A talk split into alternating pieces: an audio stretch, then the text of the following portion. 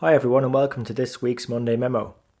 Now, thought I'd take a different approach this week, and I'd love to get your thoughts on it. Probably shed some light on, on some of the things that happened, but also towards where our future lies within accounting and finance, uh, sharing some interesting conversations with you.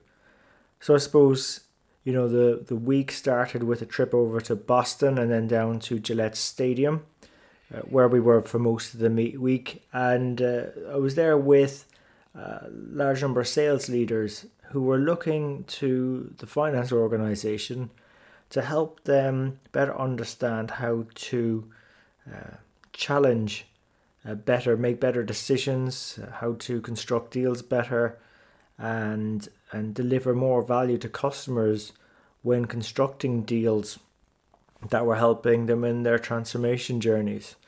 So it was great that uh, sales thought they could leverage a finance team, and we were all there to try and help them better meet their objectives.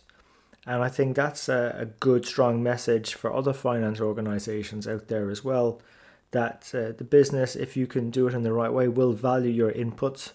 And particularly if it's like as a trusted advisor, will help ask maybe difficult questions or just uh, bring in an additional perspective to help them reach their objectives. You know, we have that broad view of the business, we have technical expertise around things like business acumen as well, and also how to uh, use data points to continue the conversation in a positive direction.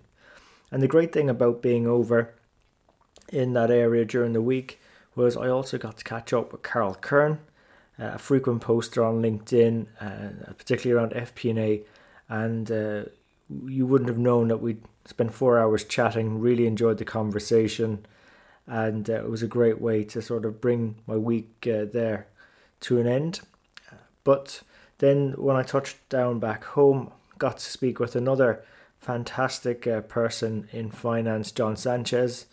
And similarly, there were so many topics we delved in and out of. I was I was there as part of being interviewed for his FP&A Group podcast, and uh, the topics we covered were really diverse. One of the things I thought that John brought up really well was actually asking a question on how we can incorporate sports or sports coaching into our work in finance. And I, I looked to the game of rugby, um, rugby union in particular, where you know obviously Ireland are going into a World Cup that's coming up, but but my abiding memory of rugby is that in the team of fifteen players on the field and the rest of the squad on the bench and the support staff, there's like a role for everyone in the team.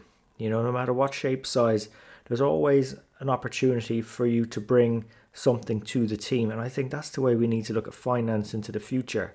People are saying we need to move away from compliance and controllership more towards business partnering and so on. I sort of do agree, but on the other hand, we shouldn't take our eye off the contribution that compliance and controllership makes to the, the more sexier, sexier or more future orientated parts of finance.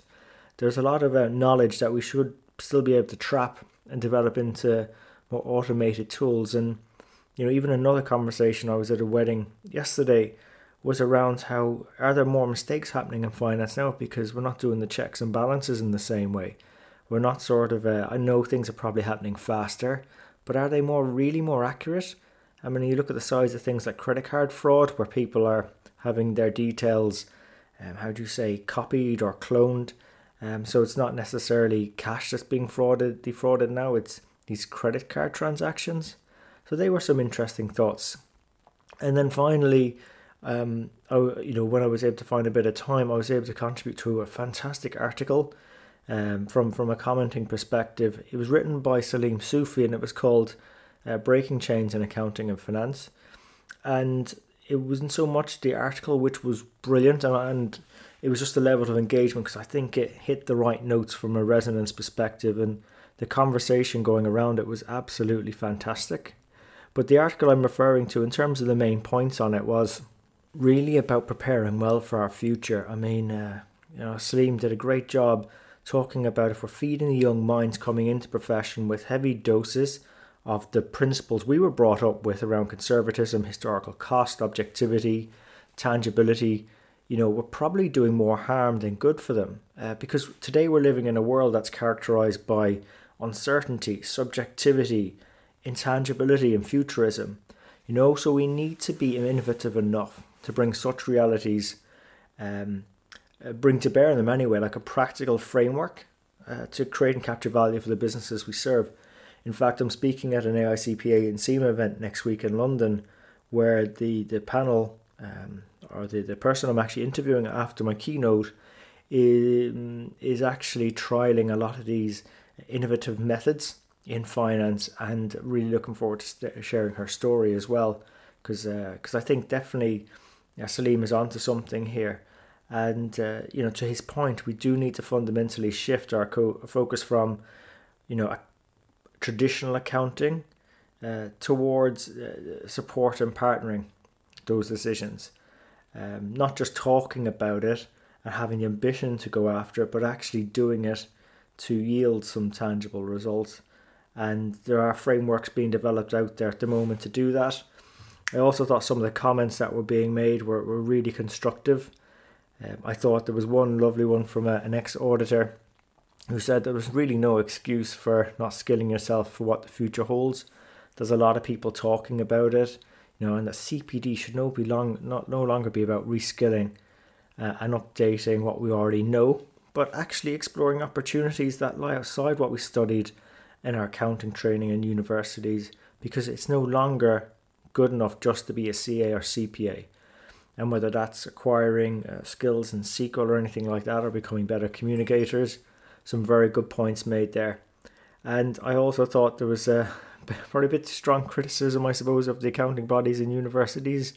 But bear in mind, they did develop in the second industrial revolution and play a key role for us there in terms of our current understanding. So it'd be interesting to see what comes out of this current fourth industrial revolution that people call that we're in.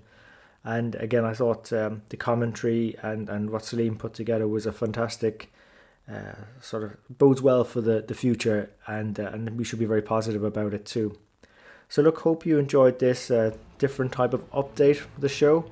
Um, if you did, uh, would love to get your comments, uh, good or bad, on what worked well and what could be better about it. And um, really appreciate you investing your time with us today. So until next time, take care of yourselves and let's keep on building our strength in the numbers.